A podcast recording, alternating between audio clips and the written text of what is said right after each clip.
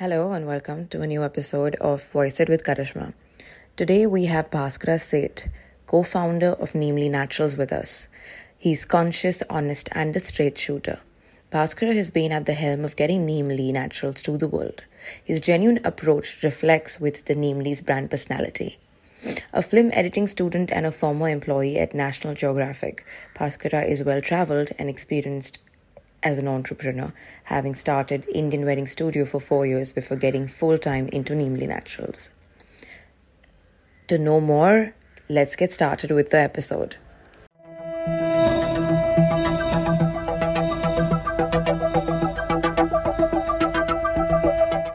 Hello and welcome. Welcome to another episode of Voice It with Karishma. We have today Mister Bhaskar Sethi with us. He is the co-founder of Neemli Naturals. It is a natural skincare brand, and you know we're going to discuss today about the entire process of what it took to start the brand, how his journey has been, and you know the overall perspective about you know creating a brand which has a natural philosophy. So, firstly, welcome. Um, it's great to have you on the show. Um, thank you so much for being a part of it. Thanks for having me. Yeah, thanks for having me, Karishma. So, so Bhaskara, I'm glad. Thank you so much.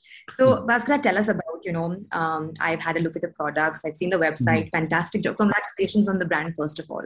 Thank you. you. Know, Thank you so much. Um, I wanted to ask you about your journey. You know, I mean, creating um, a brand from scratch and, you know, especially a product range, which is, you know, emphasizing on, you know, having um, a very natural base and, you know, inspired by so many different products these days that we get in the market, right? Mm-hmm. So if you can help us with your journey, what came into, you know, your mind when you want to start the brand, please guide us through that. Sure, sure. So um, actually our journey, um, actually me and our co-founders, it's actually a family-run thing. Um, this is all the way back in two thousand sixteen. Um, we had nothing to do with skincare, honestly. At, I, at that time, uh, there was no expertise. There was no real back knowledge as far as what we were setting out to do. Um, the idea really was that um, actually I had g- come out of a business that I was doing previously, which was more into wedding planning and uh, Um, it was a wedding portal as such. And my cousin, yeah, Manu, he was into in the hotel business and he had just kind of gotten out of it. He had a hobby of making soap bars, uh, these cold processed soap bars, um, uh, you know, the ones that take a month, two months to make, even six months. So he was doing this since like almost six, seven years where in his hotel, he'd learned it through his guests and things like that in, in Himachal. And uh, in Diwali and all, he would send gifts to everyone. And uh, kind of he, he really inculcated this hobby. And he loved doing it all more because of how natural it was. Like you would, you would have to see the soap bars to believe, like it almost looked edible. Um, that's actually the fruition of how this started. Like we actually set up a stall in Goa um, where physically we had to kind of actually make the shelves and things like that. And we did the whole season and we really saw proof of concept in the most, uh, you know, uh, primal, most raw way. Like it's not like we were selling in through many portals and things like that, literally selling one-on-one each product. And that gave us a lot of confidence. And from there on, we started doing a lot of research with aromatherapy based products like scrubs, face masks, oils, uh, more soap bars. Um, and uh, yeah, it kind of snowballed. Yeah, each in like from two thousand sixteen to obviously now it's twenty twenty-two. It's been uh, I guess six years, six years or more. Um, it's kind of snowballed. Every year we would kind of develop into something more, something more. Um, simple things like compliance. Uh, we used to make these things from our farm, for, yeah. from my house originally, where I'm actually here right now. In one of the rooms, we just had the soaps being cured. Yeah. From there to learning about compliance, learning about F D A rules to sell it legally, properly, actually, you know, like to sell it on an Amazon or to sell it in a store.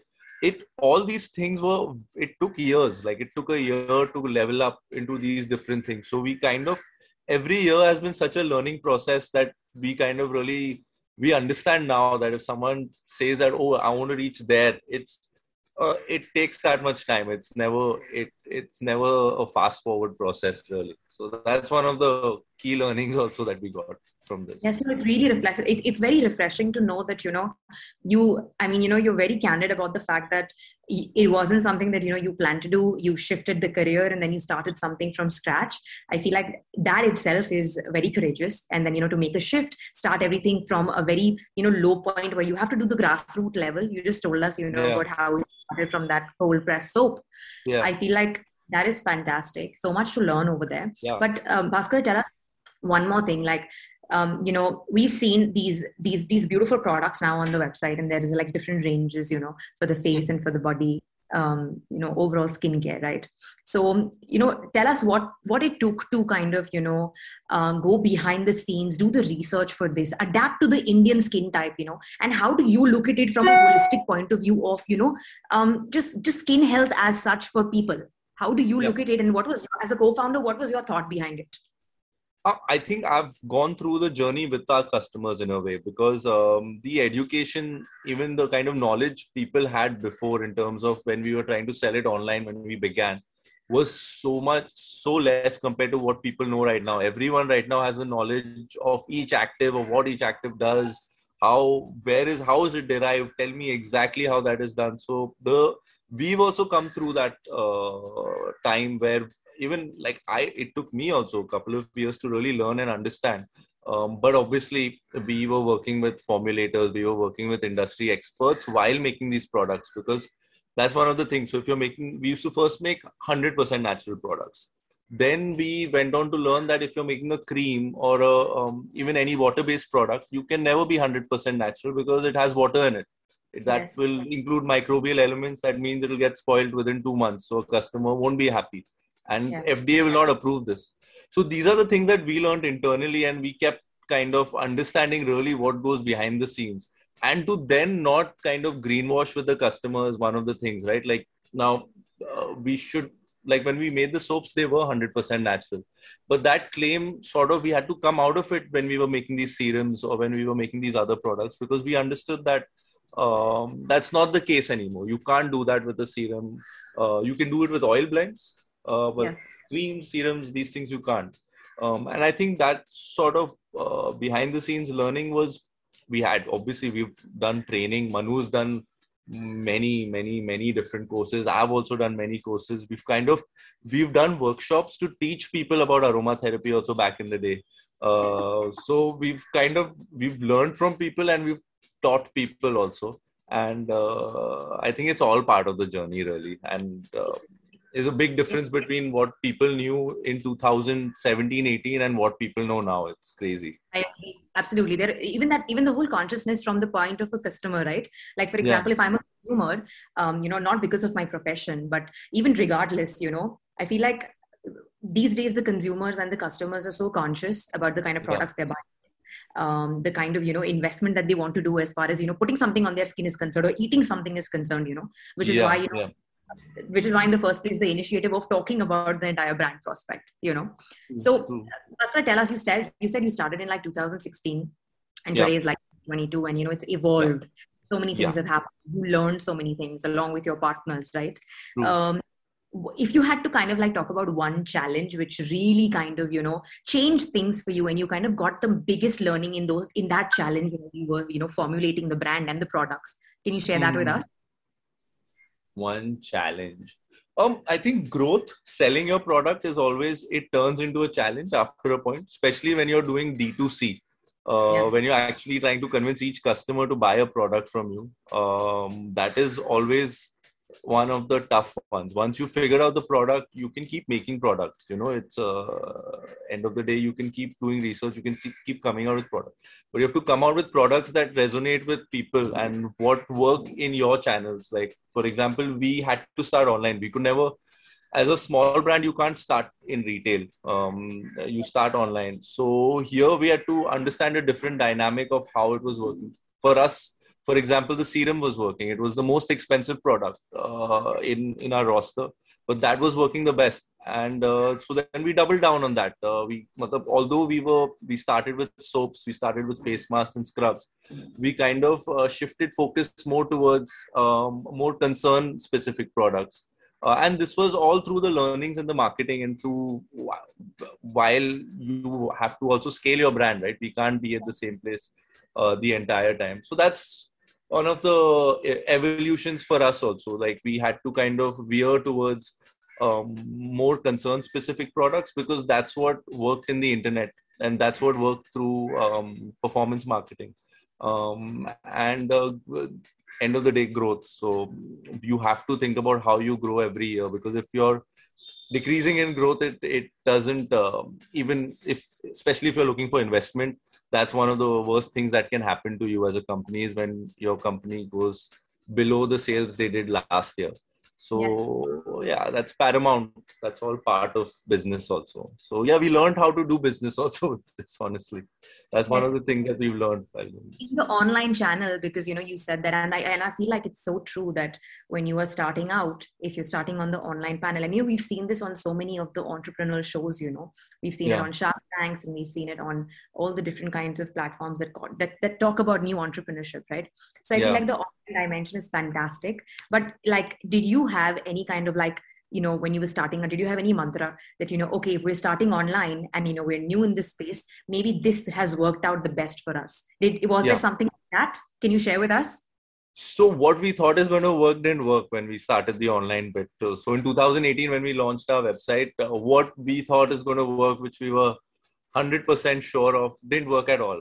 And okay. uh, th- that's what I'm saying. Like, for, for example, like, um, Like at that time, like a perform, like even like an Instagram advertising and all, we never did it before. And it really worked. And we were shocked. And this was for us, our growth spurt. Like we were like, oh my God, like how can we suddenly get so much sale in a day? Like, for, you know, these little, little things that now it, like what we got at that time doesn't even like count. But at that time, it was such a big pedestal for us to have these many orders in a day. And that was such a shocker. Um, yeah. And these were small learnings that we got. Like, for example, I said the vitamin C serum. Uh, it was such an, ex- like two two five zero, even I was at that time very, but it costs us that much to make. Otherwise, we won't be able to, you know, make anything yes. out of it. Yeah. But that was working really well. And that kept working really, it like even now that's our top seller. Even like yeah. now it's been four years since two thousand, like now four years, it's still our top seller. So these were things that sometimes what you plan out it most of the time, honestly, ninety percent of the times, the things that we planned have not worked. Those ten percent kind of let you, make you survive. Uh, if you keep trying and you keep failing and then hopefully something works, something clicks. And th- the thing that clicks generally really clicks then. That's one yeah. of the great things. It's not like a small click. It kind of takes you for one, two years at least. Yes. Thank you. This be it, you. I mean, it, thank you for being so honest and, you know, like really talking about um, the nitty-gritties that kind of like, because, you know, somebody, so many times we talk, we see these brands and they're like, you know, so fancy and the packaging is great and the website is great, you know, but nobody really comes on board and like speaks about the fact that, listen, you know what, there was so much of hard work involved. We went through so many different transitions just to mm. be able to bring out something which is now working great for us. So thank yeah. you for being so candid and honest. I feel it's so refreshing to get this kind of a perspective, you know. Huh, okay. And, and, and yeah. you know, I wanted to ask you, mm. because you've gone through all these things and, you know, you've had Um, you had experience even working for the brand and prior to that in a different industry as well. If there was one um, life lesson or, you know, one tip that you wanted to kind of like give all the young entrepreneurs who are probably listening, or anybody who basically has a, some kind of passion project that they're waiting to kind of get onto. So if yeah. if you can share with us some some useful tip. Ah, okay. Um, okay. Top of my mind. Um, I guess it's one of those things that I've learned. I've even heard from like my dad's friends and uncles, and they used to always say this one thing, like if you start a business, you have to wait for at least three years before it will start giving any fruit. And you know, honestly, that's kind of makes sense now. It takes that long. Like if you start any business, it's, you have to, first of all, give it your all. You don't get to pay anything to yourself. So it's kind of selfless to a large degree for a long time, unless you're a veteran and you are already, you've done, you've sold one, two businesses and you know a lot of things. But generally when you start a business and you've never done it before, the first two, three years are pretty tough. And, and also sometimes it's better not to have so much money, especially if you've never started a business before. It's better if you don't have that, because um, you'll end up burning a lot. Um, so be frugal. If you're ever starting something, be very frugal. Don't spend on just keep it with you, keep it with you till as long as you have, but try to progress also daily. Try to be very productive at the same time. Uh, you'll have to do everything yourself. Uh, you can't just start employing people in the beginning. Um, yes. And then, yeah, there on post, you see progress, you see money coming in, you can do, you can get people on board, then you can, things start working way faster when you have people on board. Like what used to take me like a week to do, now I can get done in like half a day, because yeah. you have people working with you. So simple things now, it's not just you doing it yourself, but these things take time. You should, you can't, when your business is not making any money or doing anything, you should generally do it yourself, unless, unless you are very savvy with funding and you can, you can pitch a great business plan, which can get you those many, whatever millions to then do that kind, then you're in a different space. Who I'm talking about is someone who is starting from grassroots and wants to start a business, um, but, and is not that savvy to make that pitch deck, which, uh, which honestly, that's also, a lot of people have done really well in that front. I think that's a better way to go about it. If you can do that, work hard on finding the right, whatever problem solution and uh, an amazing pitch deck that actually impresses someone to put money into you. That's another way. That's a great way, actually. No, but that's great but advice. You know, I feel like, I feel like you can get the fundings and everything at one stage in life, but I feel like you said something, it's, it's perfect. I feel like at least for the first three to four years, it could be anything. It could be a service-based orient. It could be a service-oriented company. Yeah. It could be a product-based company. I feel like the first three to four years are so essential, not just for the company's growth, but you as an entrepreneur, no matter, no matter how many partners you have, yeah. that, that joint growth to learn so many different things and like, you know, go mm. through all the ups and downs. Um, mm. it, after that three, four years, the kind of expertise that comes out of it is, is phenomenal. So I feel like... Yeah, and so much learning. Yeah, like even I'm honestly in the very, it's like the infancy. It's like we have a long way to go. Um, this is quite basic. Like I'm sure there's like a lot after that also. Yeah. Yes, yes, I'm, I'm sure there is a lot. I want to wish yeah. you all the best for, you know, the journey with Neemli Naturals. As you said, yeah. it's a long, very prosperous journey ahead. Um, I want to thank you for being a part of the conversation today. I think I've had so much fun speaking to you, understanding, and, and especially the aspect where you were so honest and, you know, you came on board and you spoke about everything so candidly. I love that. Thank you so much for doing that. Oh, any, and- anytime, anytime. I wish you all the best with everything with Neemli Naturals and your personal growth as well. Of course. Thanks so much, Karishma, for having me.